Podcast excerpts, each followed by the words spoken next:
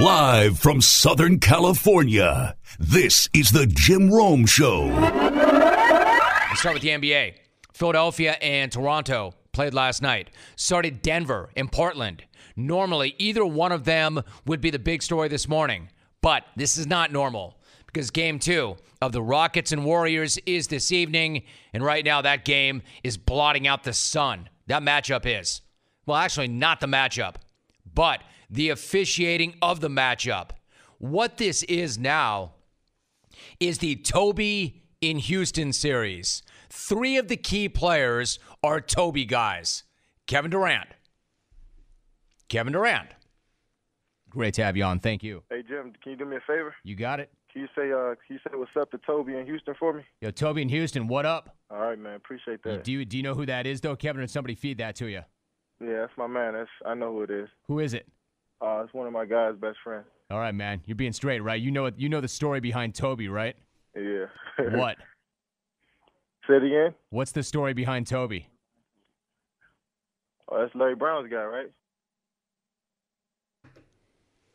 That was way back in 2010.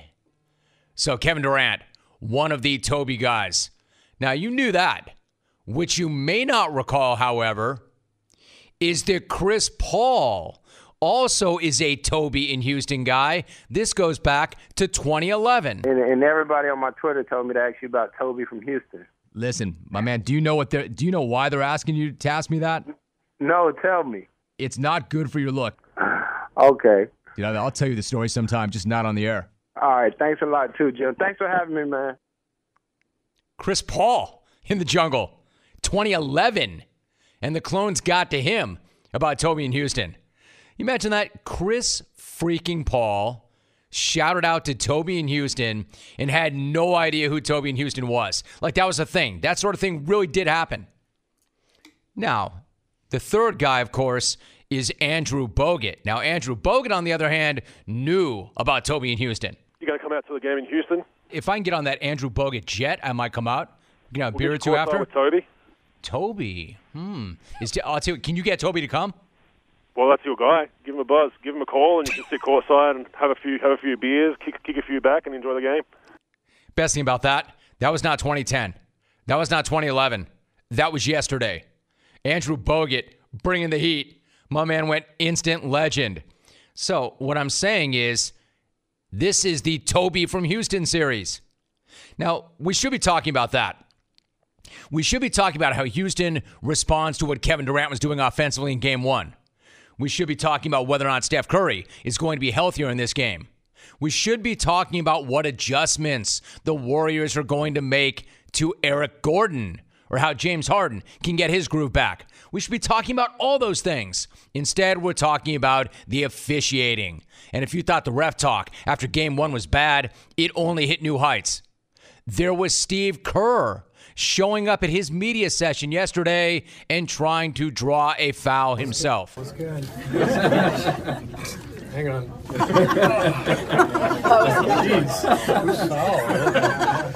Who's that foul on? Is that on Ann? That was on Ed. Yeah. Let me tell you something. My guy, that is some quality trolling right there. And then there was Daryl Morey tweeting out a link to Steve Kerr complaining about the officiating in the past.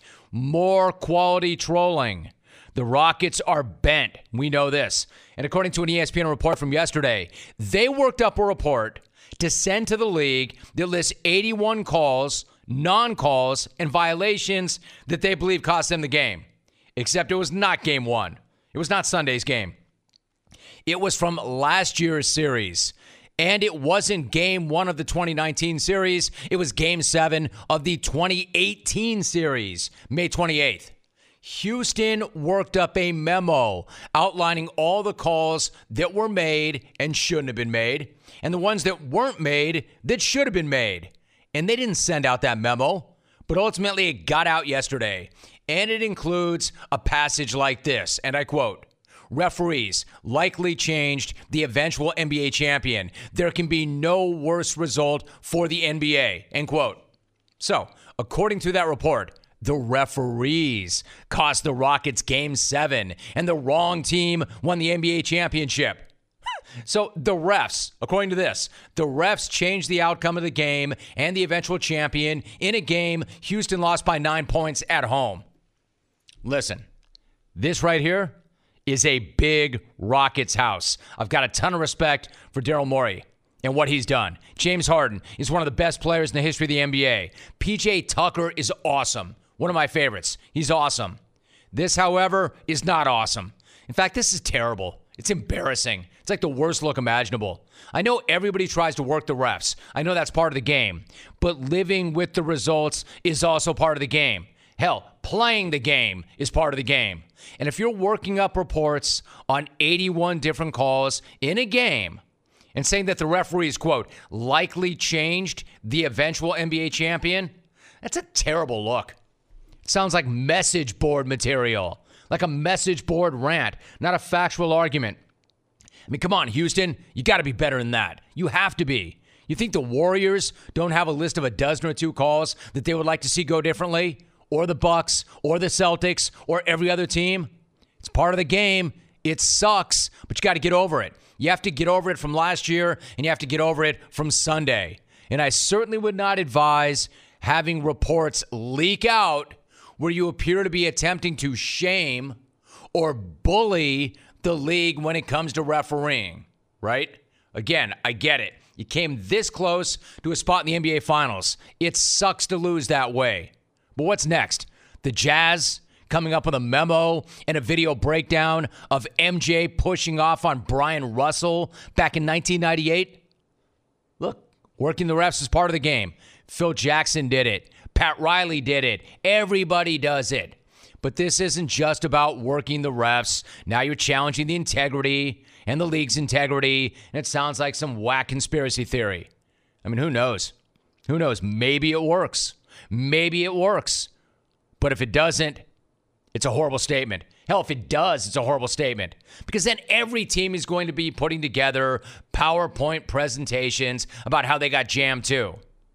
Again, again, I understand working the refs. I understand selling a call, but they're selling a call and there's flailing and flopping like you were tased every time there's incidental contact.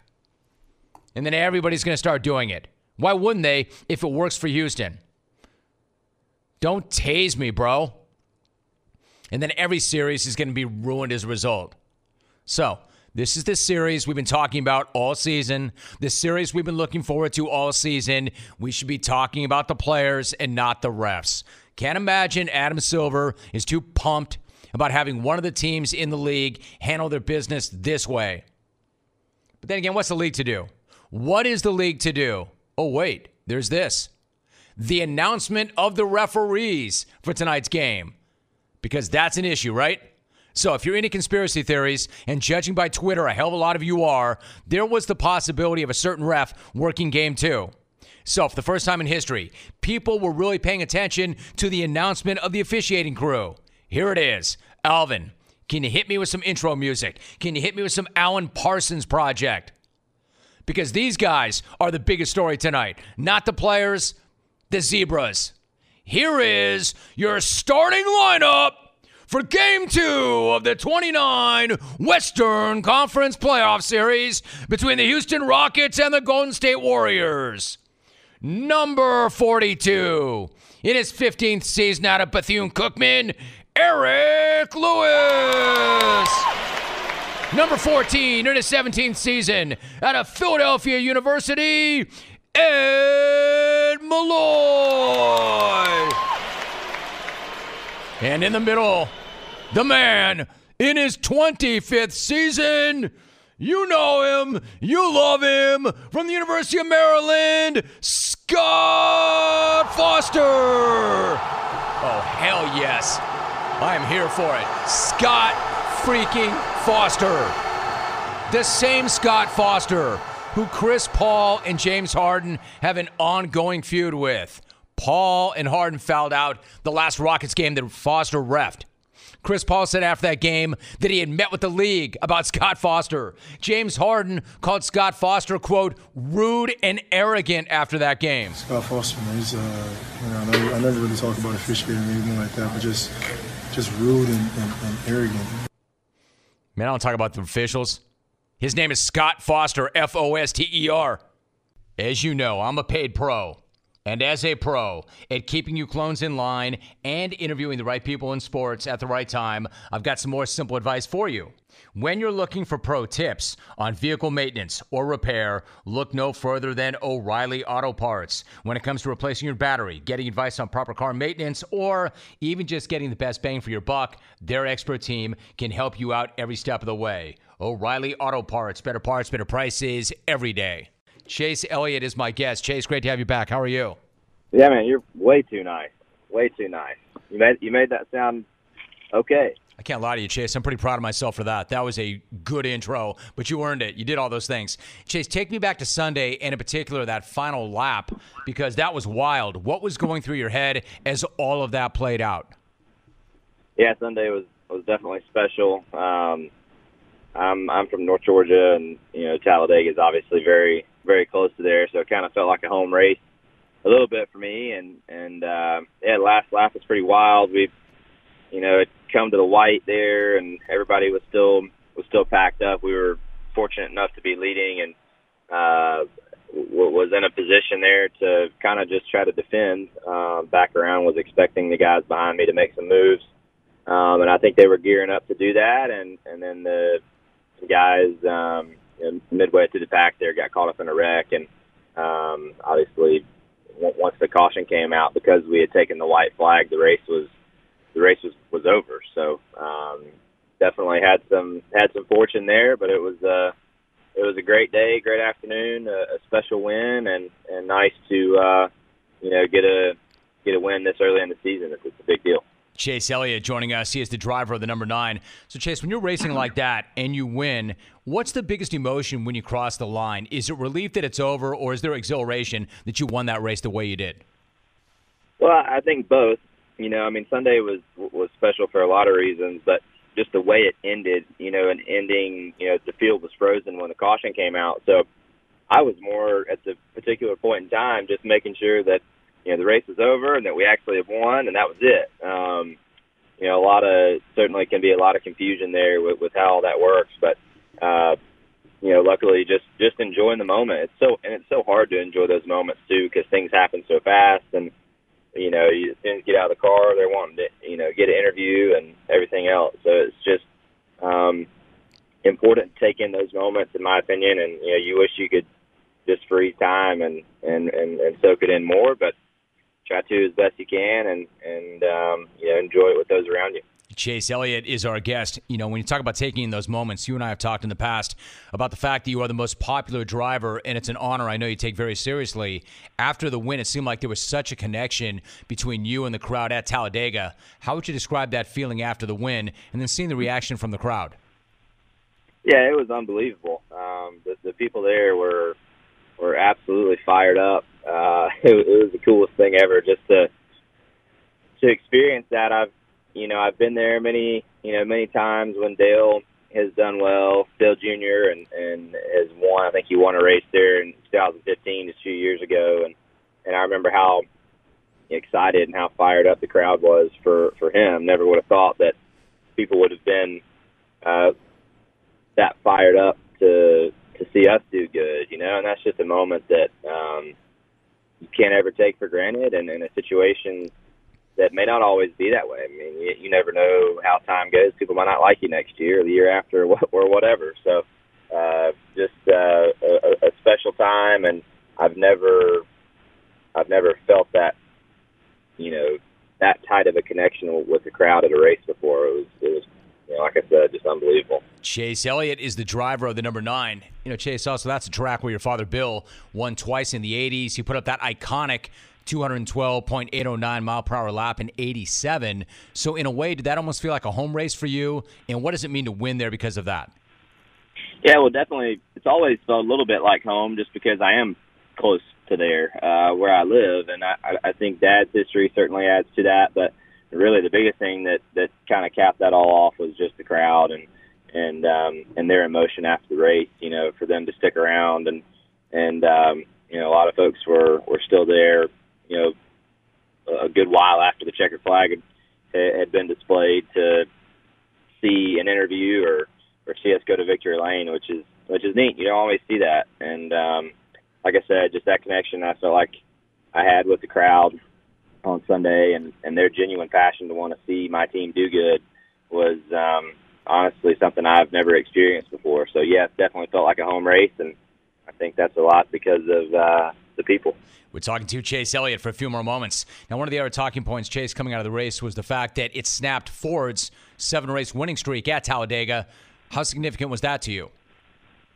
Well, certainly nice to to get a bow tie back in victory lane, and and it was you know really a big a big team Chevy effort. Um, you know a lot of a lot of great Chevrolet teammates throughout the day. As you know, racing at, at Talladega and Daytona, it's a lot about who your friends are and and how your teammates are going to be committed to one another.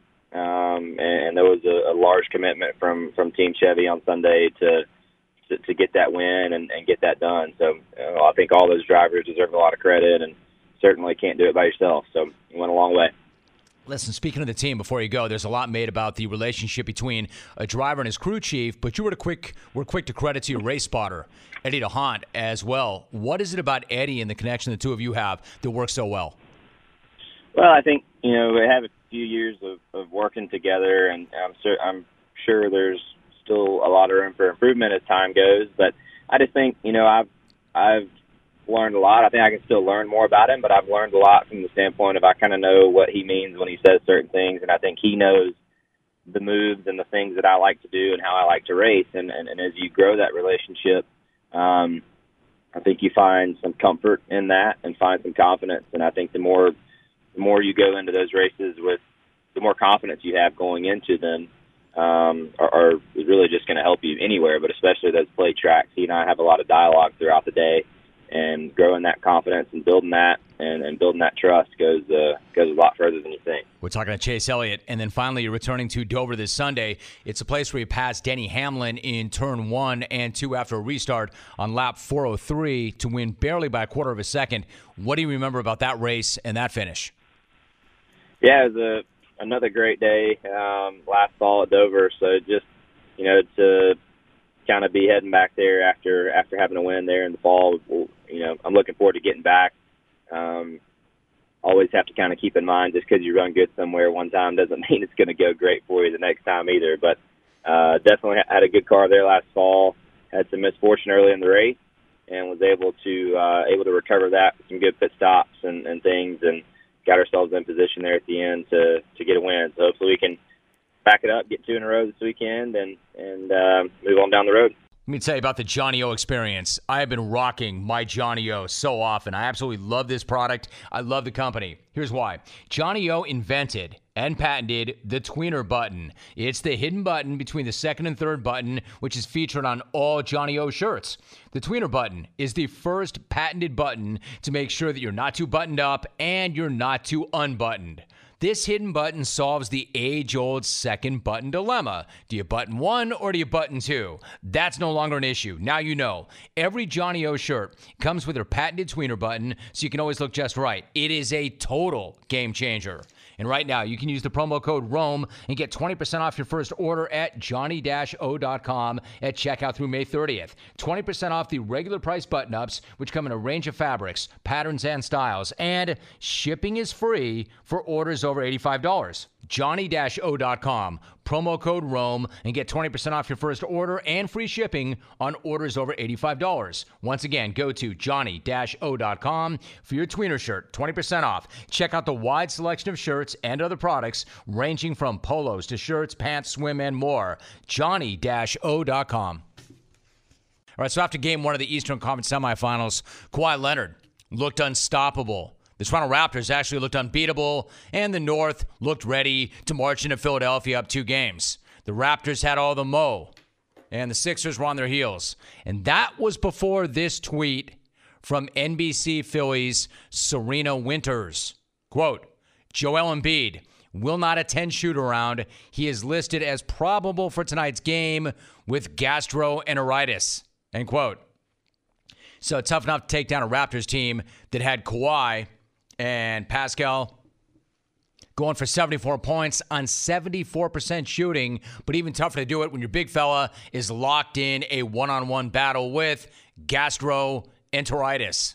aka the stomach flu, aka diarrhea, aka the great equalizer. Diarrhea is the great equalizer.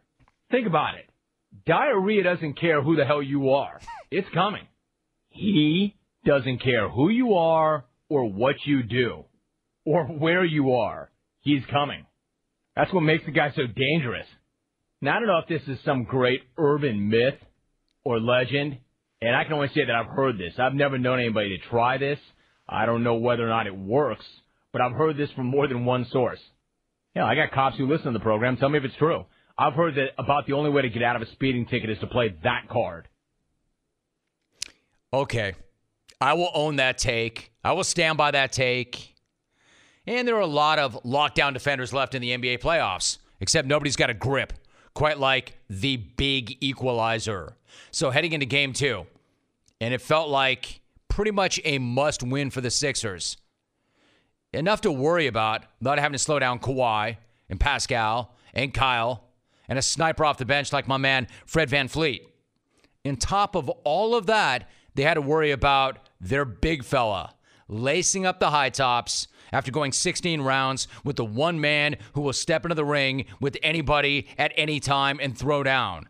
Just ask Joel. Man, if you've had whatever the name is, if you had, if you had before, uh, Joe, Joe, uh, if you've had it before, you you would know how it feels. But uh, this, Now that's what makes that win even more impressive. If you've had that before, and we all have. The Sixers did not just stare down the Raptors, they stared down the equalizer. And they did it in one of the most macho ways ever by locking it down. The only thing more impressive than going toe to toe with the Big E is locking down the Raptors' offense, especially one that was lethal in game one. Brett Brown took the Sixers' defensive game plan and he flushed it. A total change from game one, and it caught the Raptors by surprise. Help defenders, bum rush Kawhi. Ben Simmons got a sign number two. That put freaky length and athleticism on freaky length and athleticism. I mean, sure, Kawhi got his, 35, but did so on 13 and 24 shooting, and he had to work for everything he got. And he even tipped his cap post game, saying this about the Sixers' defensive tweaks. Quote, they did a good job. Honestly, got to give them credit. Simmons is long. End quote. And then my man Joel, who was so badly banged up pregame that he was hooked up to an IV, took care of Pascal. Siakam, 9 of 25 from the floor, 2 of 7 outside. Even the big man left it all out there on defense. And in crunch time, when the Raptors did make their run, it was Joel who still still found a way to fight through the Big E and do this. Embiid with Siakam helping. Trying to work through two defenders. Finds Butler. Oh, Jimmy Butler, bullseye. You talk about a freaking dime. Joel, doubled by seven foot one Marc Gasol and six foot nine Pascal. That's like 16 feet of wingspan in his face. Nobody open. Joel does not panic, keeps his pivot foot, somehow finds Jimmy B open from the outside, through the eyes in the back of his head, dagger. And then to lock the W down and get back to Philly Square with 30 seconds left and a one point lead. Joel takes the ball at the top of the key, matched up on Gasol, and Joel does this. Out top to Joel. Fakes a three. Drives on Gasol. Spins. Fakes. Right side. Lays up. And in. Joel Embiid scores the ball. Man, that is some man's game stuff right there. Joel not having a good night offensively, battling the Big E. Hooked up to an IV before that game. When they needed it, attacked the basket. That's some heroic stuff right there. That's a heroic Monday night in Toronto. Look, I'm not going to take this somewhere crass and immature. I'm sure as hell not going to read any of your emails. The ones that say MJ had his flu game, Joel had his poo game. You're not in fourth grade anymore, but let's be real. The point of this take the Sixers needed that W, and they needed Joel in order to get that W. A dude who was absolutely ravaged earlier in the day by one of the fiercest enemy combatants the world has ever known, for which there really is no cure. He stares it down, he laces him up, he goes to work. The stat line may not show it, but credit Joel for getting the Sixers on his back putting the Sixers on his back and not letting it run down his leg. If you had uh, before, uh, Joe, Joe, uh, if you've had it before, you you would know how it feels. But uh, It was Jimmy Buckets. Howie, Alvin. Well, yeah, Jimmy Butler had something to do with it too last night. Jon Morosi is my guest. Hey, Jon, good to have you back. How are you? Jim, my friend, it's always a great uh, pleasure to talk with you, especially at this time of year. We got baseball just finishing the first month. CC Sabathia may get his 3,000th strikeout tonight, and the Stanley Cup playoffs, my friend. I'm not even sure where to begin with all the upsets and the wild cards playing so well. So, all that said, where am I going to start? In Toronto, where you were for the long awaited debut of Vladimir Guerrero Jr. Before we get into how he played, Jon, what does his arrival mean, not only in Canada, but also in the Dominican Republic? Well, Jim, that game on Friday, I think it's important to point out, was broadcast nationally in three countries. It was broadcast nationally in Canada and in the Dominican Republic and in the U.S. as well on MLB Network. And, and I think it really speaks to just the the broad appeal of Vlad Jr. We saw him at the uh, at the Raptors game over the weekend, meeting Drake. Uh, he, he really is is an immediate star, and it's certainly been something that's been building for a while. Also, at the same time, uh, w- with his father's roots in Montreal. Of course, he was born in Montreal. His mother uh, lived there for a number of years and and speaks French, so uh, he's got a great cultural connection to Canada. And as Ross Atkins said uh, at the, the Blue Jays GM over the weekend, that really Vladdy Jr. understands what it means to play for both a city and a country, uh, and he's really embraced it. So uh, he is someone who, Jim, there there is such great fascination for him in the Dominican Republic. As Jose Mota, who of course himself is uh, one of the sons of a great Dominican baseball family, described Vladdy Jr. as El hijo del país. He is the son of the country, and really, you really got that sense of just how much pride there was for his debut, and certainly all the great things to come as well in his career. Jon Morosi joining us. As long as you put it like that, you did speak with Vlad Senior before the game, and you did so in Spanish. Now, you and I have talked in the past about the time and the effort that you put in when it comes to learning Spanish. So, what did it mean to you to talk with Vladimir and to do so in his language? Well, thanks for asking, Jim. It was it was a pleasure for me, and and I I really those are the moments that that you train for, and, and not being a native speaker of Spanish, but but something that uh, it's been a big initiative that I've had uh, over the years, just taking every chance I've got to to practice the language and, and speak it to people every day that I that I see just out and about in my life away from baseball. Uh, but it helps you get ready for that moment and and to really listen intently. And it's interesting that I've I've had uh, a number of interviews where I've done that way, where I've uh, spoken the questions in Spanish and then translated them and then translated the answers back. And I'll be honest, and I even said to, to Vladdy Senior, I'm I'm not I'm not perfect at this. I, I I'll probably make a mistake, but if you speak slowly, um, then I've got a chance to make this happen. And he, he smiled and, and nodded and was very uh, very engaged in that. I, and I think that that for for baseball players that have grown up and, and, and having to always try to, to, to fight that battle of, of speaking in your second language and trying to understand just in your daily life, uh, they appreciate the, the effort. And, and so when, when I always come to, uh, whether it's a Dominican player or a Venezuelan player, and, and express that, hey, I'm going to make this happen, you can help me by speaking slowly as best you can, and then we'll, we'll try to get through this together there's always that smile and that acknowledgement that we're going to do this and it's going to be great. So I think for me, it's been one thing, Jim, where uh, I, I would say uh, Dominican Spanish is different from Venezuelan Spanish, different than Mexican Spanish, different than Cuban Spanish. They're all different dialects and they're all beautiful in their own way. So uh, for me, it's been a, an ongoing process of trying to learn the different vernacular, and that's probably that next step, uh, figuring out those those idioms to be able to uh, help share those stories as best I can. Nicely done. Jon Morosi is my guest. Now, Jon, moving on, you can't win a playoff spot or earn a playoff spot in April, but you certainly can't lose one. So, how worried would you be if you're the defending champion Boston Red Sox, and not only are you not over 500, but you're five games below it, and your run differential is a minus 31? Well, that's an excellent point, Jim, and that's really where the to me the, the concern comes in that that run differential and and you look at last year's playoff picture of the 10 teams that made it Nine of them were at 500 or better on this day last year, and the only one that wasn't was the Dodgers. They were below 500, but they had a positive run differential, which indicated to me and to everybody at the time, at least, uh, that they were probably going to get better as the year went along. That that is not the case for the Red Sox right now, as you point out. Uh, one of the worst run differentials in, in the American League. They're below 500, and also they're in the division with the team that has the best record in baseball right now, the Tampa Bay Rays. And oh, by the way, the Yankees have somewhat miraculously won 12 out of 15 despite the fact they've had half their team hurt for the last couple weeks. So uh, it's it's really an incredible story. And if so, to me, Jim, if the Red Sox are not better than the Yankees now, when the Yankees are basically at 50 percent then how can they possibly expect to be better than the Yankees when the Yankees get back to full strength? So um, I look at the Red Sox rotation. A big start today, tonight for Rick Porcello. His ERA is above seven. Nathan Eovaldi, as we know, the postseason hero from last year, he is on the injured list.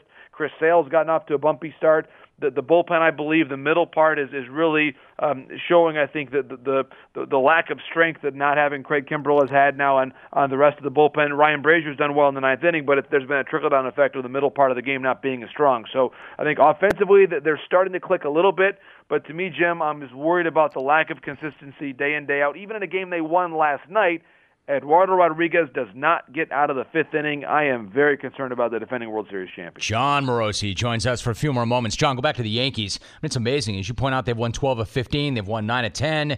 The number of their injuries that they've suffered this far is incredible. How do you explain them being six games over 500? Well, it's a great point, Jim, because to me, the, the way they've been able to play, and, and it's, it's an excellent question, I think the answer is their depth. Uh, and they've been able to have some young players come up from the minor leagues they weren't really counting on. Domingo German is one example in the rotation. I believe he's five and one with a sub three ERA.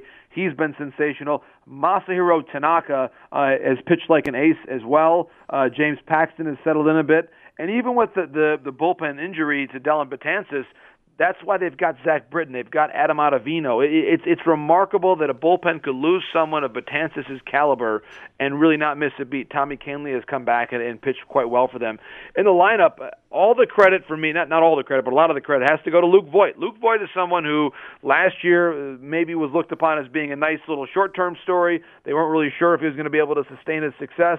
Well, he has, and, and in many ways, Jim, he has been the Yankees' most reliable hitter. So who would have thought on a team with all these stars and superstars, uh, big names, that Luke Voit would be the most consistent, best offensive player for this team in the month of April, but that is exactly what has happened for the Bronx Bombers. No doubt. Jon Morosi joining us for a few more moments. Jon, I've got to ask you about Cody Bellinger. He had a couple of hits and an RBI last night that raised his batting average to 434. 14 home runs, 37 RBI. He leads the league in nearly every hitting category.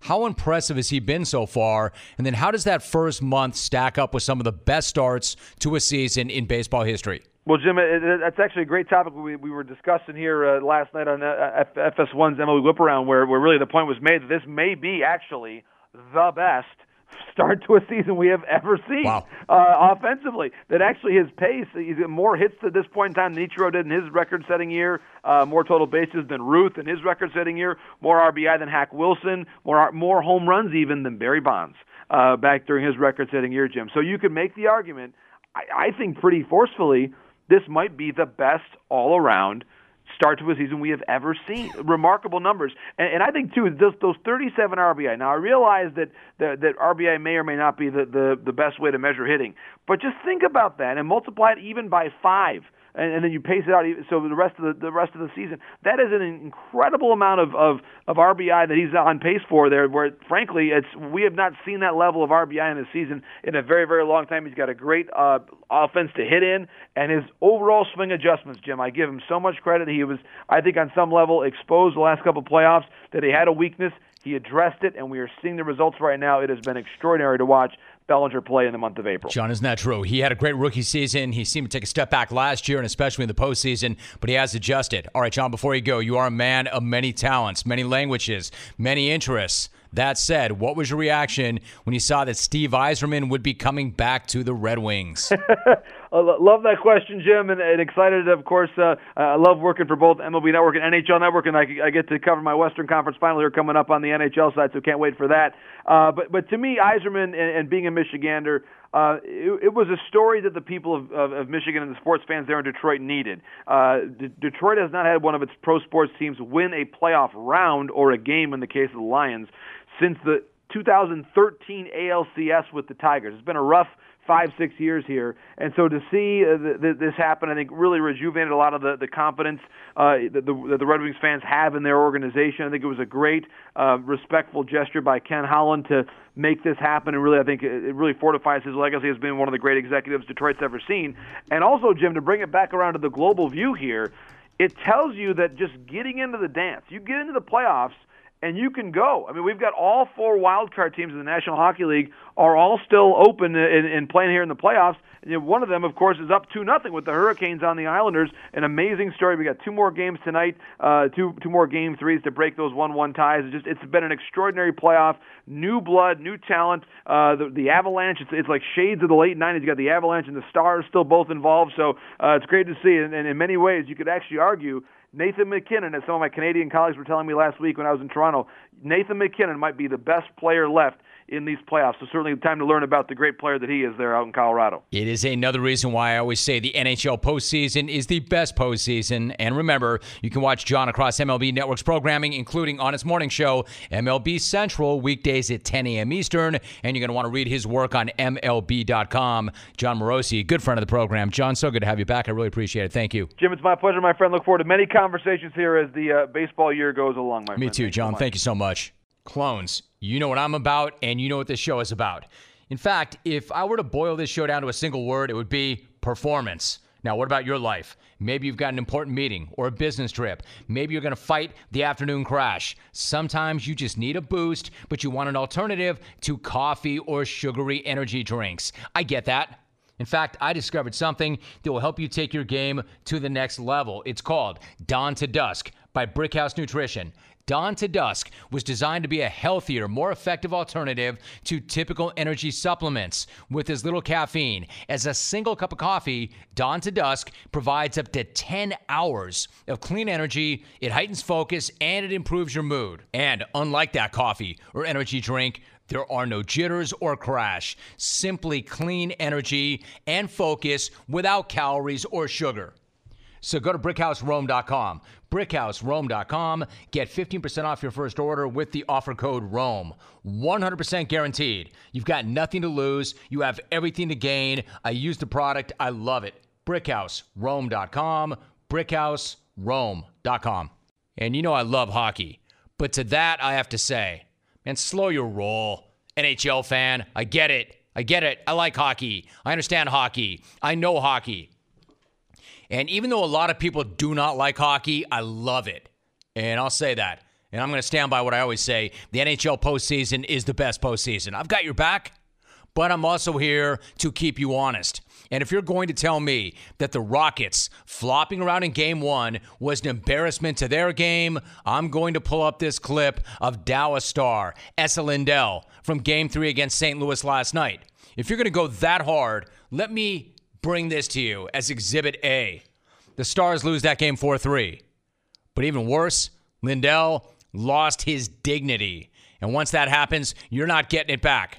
And no, I'm not talking about Lindell being lost at sea and fla- flailing about when Pat Maroon scored the game winner with less than two minutes to go. I mean, not an ideal situation, but I'm not talking about this.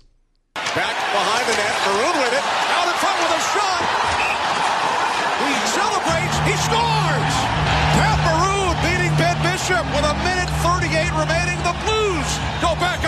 the Dallas Stars are not going to be happy with this. They think Maroon interfered. Bouwmeester gets a puck deep. You see Maroon right there. He puts his man down, and that gives him separation. He's up, able to put it up and over. He knocks Esa Lindell down. You see Lindell sprawled out. His man is Maroon. Maroon gets it and just beats Ben Bishop. Yeah, that's not good. That's not good at all if you're Lindell. Not good at all to be on your face with the game winner right there. Not good. But this is worse. This is way, way worse. penalty kill at the beginning of the period that reinvigorated the St. Louis Blues. See if they can carry that momentum here at the end of the period. Lindell was knocked hard to the boards. Knocked down by Bortuzzo. He's going to get a diving. Lindell will get a dive, and Bortuzzo will get a cross check. And then Bortuzzo sent him to the ice again, Pierre. Yeah, they listen. They wanted Bortuzzo in the lineup, so Bortuzzo's getting two for cross checking and embellishment to Lindell. Yeah, your arms don't go flying when you cross check. Yeah, sorry, but your arms don't go. Sorry, that was another. I think it was that second one that really got the embellishment Yeah, call, and then yeah. maybe, maybe, maybe perhaps a third. So Bortuzzo for cross-checking, Lindell for embellishment. Embellishment. Embellishment.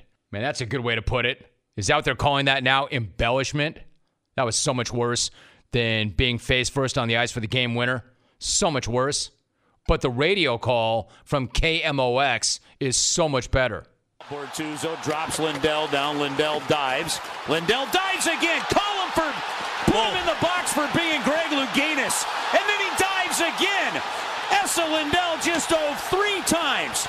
And the referee was going to put Robert Bortuzzo in the penalty box for cross-checking. Lindell in the penalty box for embellishment diving.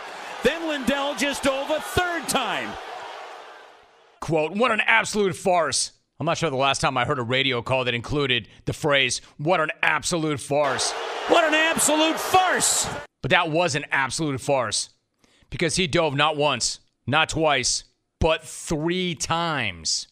Each flop more embarrassing and more disgraceful than the one before it. What a clown show. What an absolute joke. Who needs the triple Lindy when you've now got the triple Lindell? So he gets two minutes for embellishment. Two minutes. Got to be banned for life. Forget being banned by the league. He got to ban himself. That wasn't just low rent, that was embarrassing. Have you ever seen such self inflicted humiliation? Not even on the soccer pitch. I'm not sure what was more insane Lindell diving the first time, or him diving a second time, or him diving a third time, or the fact that Robert Bortuzzo kept hitting him. But then again, like I've always said, you get knocked down, but you get back up again. You dust yourself off, and then you flop again. It's not about how many times you get knocked down, it's about how many times you get up and flop. Look, I'm not going to say it was karma that Lindell was on the ice for the game losing goal, but it sure as hell felt like karma, right? This guy flopping, er, embellishing. And what do you know? This guy's on the ice for the game winner. But then again, being beaten for a game winner is not the end of the world. It's bad, but it's not the end of the world. It's bad, but it happens. It's part of the game. Somebody's going to win, somebody's going to lose. Being involved in giving up the game winning goal is crappy, but you can always bounce back from that. You can make a good play in the next game. You can erase that from the record, but you cannot bounce back from this. Bortuzzo drops Lindell down. Lindell dives. Lindell dives again. Call him for put him in the box for being Greg Louganis. And then he dives again. Esa Lindell just dove three times. And the referee was going to put Robert Bortuzzo in the penalty box for cross-checking. Lindell in the penalty box for embellishment diving. Then Lindell just dove a third time. What an absolute farce. Thought the guy checked himself. I thought he was going to say, What an absolute a-hole. what an absolute farce. You can't bounce back from that. Farce. You cannot bounce back from that. Well, actually, he probably will bounce back from that and then flop a fourth time. No, you don't bounce back from that. The triple Lindell is now a permanent stain on his record. And yes, I know hockey fans, the NHL playoffs are the toughest playoffs. It's an absolute meat grinder. But, but, and it pains me to have to check you, but somebody has to. If you're going to come in here and tell me every single time that the playoffs roll around, you've got to own this also. Because as great as the sport is, as great as that postseason is, that was an absolute low point. I mean, that really was embarrassing. And while we see it in just about every other sport, I did not think that I would see it in the NHL. And I know you didn't either, or you wouldn't come in here and hammer away so hard whenever you see it in another sport. Like I said about the Rockets, selling a call is one thing. Going down like you got hit with a taser blast is another, especially on incidental contact. Refs aren't buying that crap, and neither is anybody else. And once you lose that dignity, you can never get it back. Ask Lindell. Put him in the box for being And now every time NHL fan you come in here and say that would never happen in our sport, everybody will say, "Oh yeah, what about Lindell? What about the triple Lindell? Don't tell me that won't happen in your sport. It did. What an absolute farce. What an absolute farce. An absolute karma. Hockey gods ain't having that. Puck don't lie. Puck don't lie. Of course, this guy was on the ice. Puck, that puck don't lie. That puck don't lie. Of course, he was on the ice for the game-losing goal. absolute farce. I love when you talk hockey. Marcus Semien is my guest. Marcus, good to have you back. How are you? Hey, Jim, what's going on? What's up, bud? How you feeling? How are things? Uh, I'm feeling good. You know, it's a little chilly in Boston, but not too bad. Uh, just sitting here at Fenway Park watching uh, some early batting practice, so everything's good. Good. Good to visit with you. All right, so if we talk about this matchup, let me first ask you about last season in the sense that there were not a lot of expectations from outside the clubhouse, but I always got the sense that you guys felt that you had something special within. When you look back on last season and that run at the postseason, what was the experience like, and then how valuable is that right now?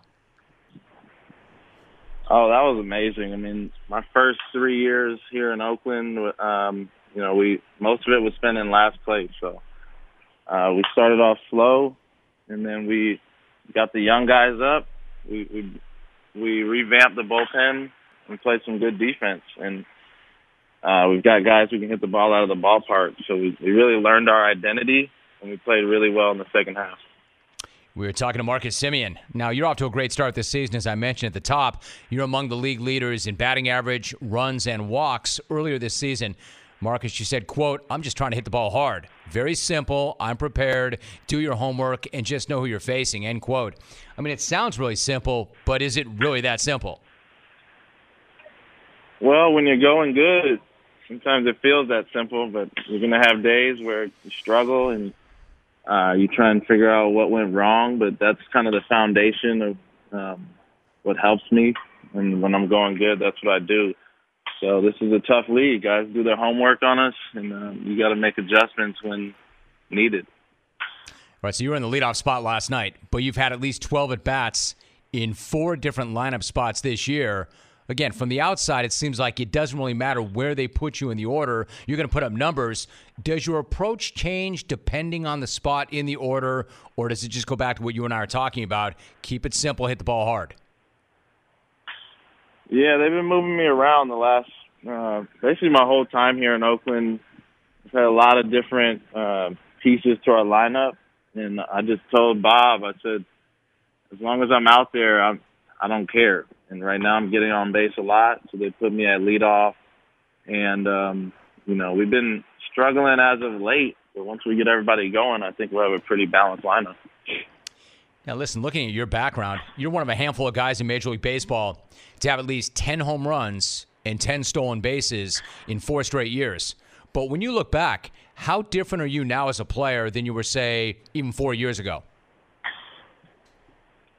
Oh, very different. I mean, I still have the same mindset where I want to be out there every day. My goal is to play 162. Uh, a couple of those years I had um, leave or maybe an injury, but it's always my goal is to be out there and be durable. Um, you know, my uh, my game has changed because I'm a more confident player. I'm more experienced. Um, my mechanics are a, a lot cleaner than they used to on the defensive end. Uh, my approach is better as a hitter, and you know I just want to keep working on those things every day because you you don't want to take those things for granted. Listen, before you go, I want to hit you up on both those things. In terms of approach as a hitter, if we were to go back, say, to 2016, you hit 27 home runs that year, but your batting average might not have been where you wanted it. At the same time, you could have very easily doubled down on power and said, look, this is who I am. I'm a home run hitter. That's where the money is. But it seems like you worked to become a better all around player. Why was that? Well, yeah, I mean, 2016, I felt, um, you know, my, I was strong. My my power was there. Um, you know, I think, ironically, working every day on defense with Wash got my legs extremely strong. Just, uh, you know, we did a lot out there, so um, my power my power jumped up, and then the next year I had the wrist injury. So then it was uh, working back from that, and uh, the the power is slowly coming back. But um, during that time, I I watched a lot of baseball, and I just uh, tried to formulate a better approach to get on base a lot more because that that's going to help us win more games. Right. So Wash is Ron Washington. I'll ask you about him in a minute. So you and I have also talked in the past about the work you've put in defensively. And last season, as I mentioned, you were a Gold Glove finalist. You were among the leaders in runs saved. You're not in it for the awards per se, but what did that honor mean to you, given the work you put in?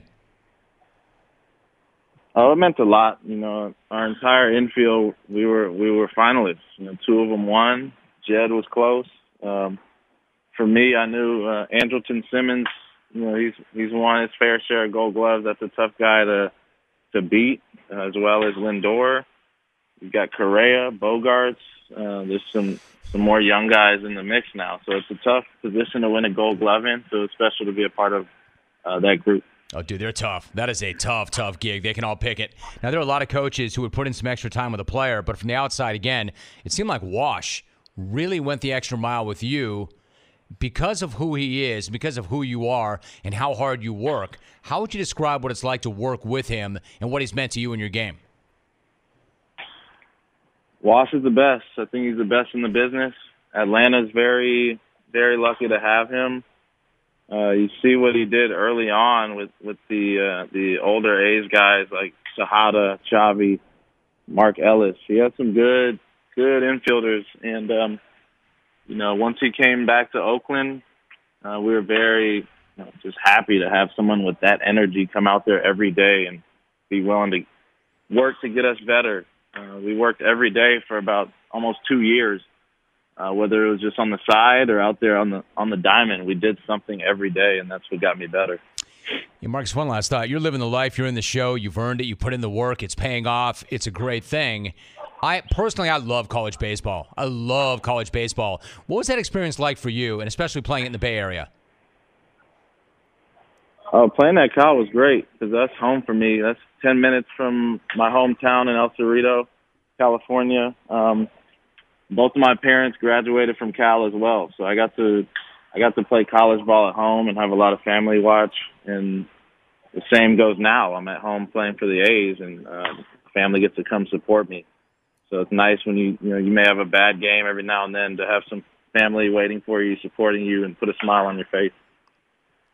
Dude, that's storybook stuff right there. Oakland is at Boston this evening. The A's just four games out of first in the AL West. Shortstop Marcus Semien off to a quick start. Marcus, always good to have you on this show. Good to get caught up. I appreciate it. Thanks so much. All right. Thank you, Jim. Connor in Vegas. Hey, Connor, how are you? Jimmy, who's this new guy in the background? He looks like a snake in a human suit. Do you remember when St. Patrick chased all the snakes out of Ireland? Well, that one there put on a Lex Luthor skin suit and is pretending to be Phil Collins ever since. Jimmy, how are you going to go from all that hair on his money to that boldness? Patrick Stewart thinks that guy's a big bold. And Jimmy, Jimmy, I need you to do me a favor because I don't like the way the Snake Man is looking at little Alvy.